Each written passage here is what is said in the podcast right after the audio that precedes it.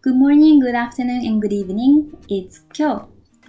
私は今、日本にいて、で、彼氏がカナダにいる遠距離恋愛中です。で、この、えーチャンネルでは遠距離恋愛についていろいろ話してきたんですけど、で結構皆さん、あの、遠距離恋愛の話になると、お金のこと気になりますよね。で、今までお金のことあんまり話してなかったので、今日は遠距離恋愛のお金の事情についてお話しします。皆さんやっぱり遠距離恋愛ってすごいお金がかかるんじゃないかなって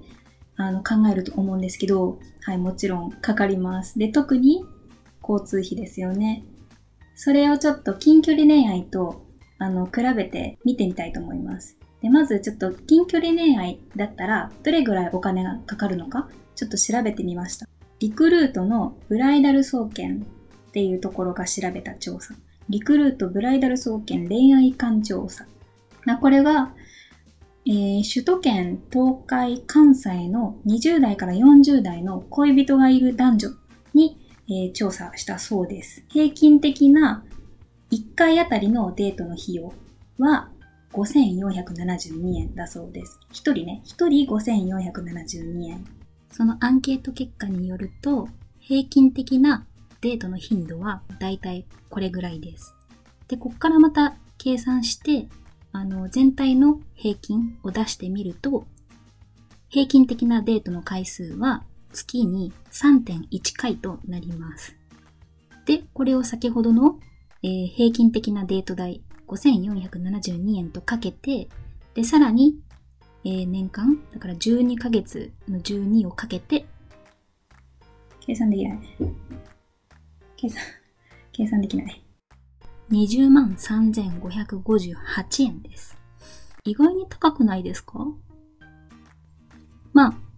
これはプレゼントを省いてるし、まあ、プレゼントはもう個人のその人によるので、額は。で、それから、まあ、近距離恋愛でもデートの頻度がもっと高かったり、いろいろね、旅行に行く人もいると思うので、これは一つの、目安として見てください。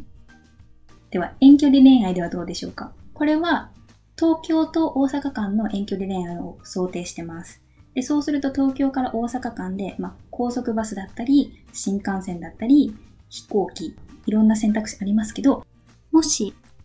東京大阪間を飛行機または新幹線で移動するとすると、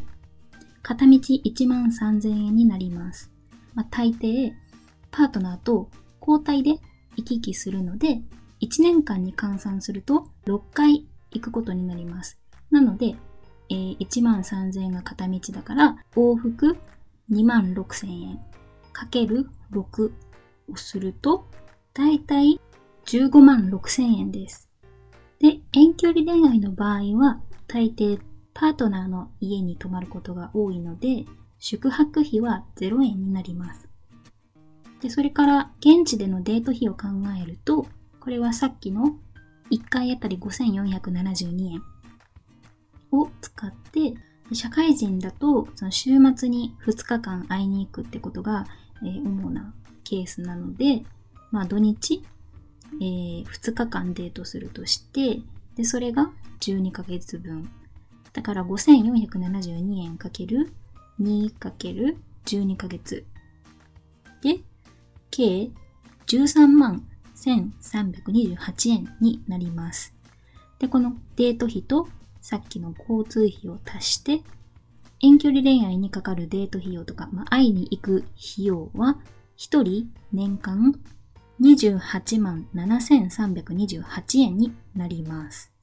まあ、そうするとで、さっきの近距離恋愛の年間費用が20万3000円だったので、この遠距離恋愛の方が8万4000円ほど高いっていうことになります。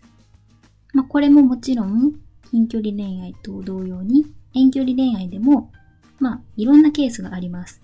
二人の中間地点で、まあ、ホテルに泊まって、えー会うっていうカップルもいますし、まあ、いろんなデートの仕方をする人がいるので、まあ、これはあくまで目安として見てください。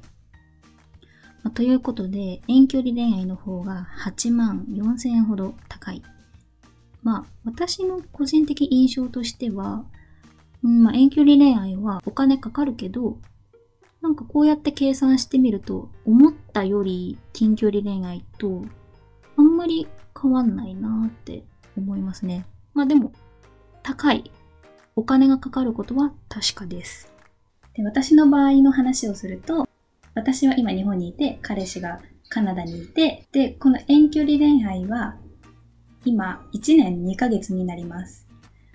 で、その間、去年の10月に私1回彼氏に会いにカナダに行きました。で、それっきり私たちは会ってません。で、今年の6月に彼氏が日本に来てくれる予定だったんですけど、あのコロナのせいで中止になりました。で、これから、うん、また先いつ会えるかわからないっていうもどかしい状況、状況にあります。で、そんな中、だから 本当だったら、あの、結構ね、半年に1回ぐらい会いに行ったり、会いに来てもらったりするんで、まあ今は会う頻度は低いんですけど、半年に1回会ってたら、まあどれぐらいお金がかかってるかか、かかってるかなっていうのをちょっと想定して今日はお話しします。日本とカナダの間の航空券は往復15万。まあ、片道7万ぐらいかな。で、15万だから、で、半年に1回会います。年間で言うと、1人15万。交通費使います。で、その、会った先では、まあ、1週間ぐらい滞在するんですけど、その間、私たちはあんまりね、そんなにお金使うタイプじゃないんですよ、お互い。だから、この前カナダに行った時も、1日本当に2000円使ったかなってぐらい。うん、だから、本当に1週間ぐらい滞在して、1人使った額は、1万ぐらいやったかもしれない。デート費が1万円、1回につき1万円。で、年に2回だから2万円。でも、最近コロナだからできなかったけど、本当はね、本当は彼氏が日本に来た時は、なんか温泉に行ったりしたかったんだよね。だから、それを考えると、もし温泉に行ったりしたとすると、プラス、まあ5万円ぐらいかかるかな。うん。だから温泉に行くことも考えたとして、する、考えたとすると、交通費15万円、プラスデート費2万円、プラスその旅行費、旅行代。足すと多分22万ぐらいかな。だから私たちの場合は年間1人22万円もかかってるんですよね。そのお金がかかるから、うん、それを目標にして、相手に会うことを目標にして、また仕事も頑張れたりします。遠距離恋愛にかかる費用って本当に馬鹿にならないんですよ。でこの遠距離恋愛をちゃんと関係を保っていこうとすると、もう絶対に必要なのがもう平等にすること。経済的な平等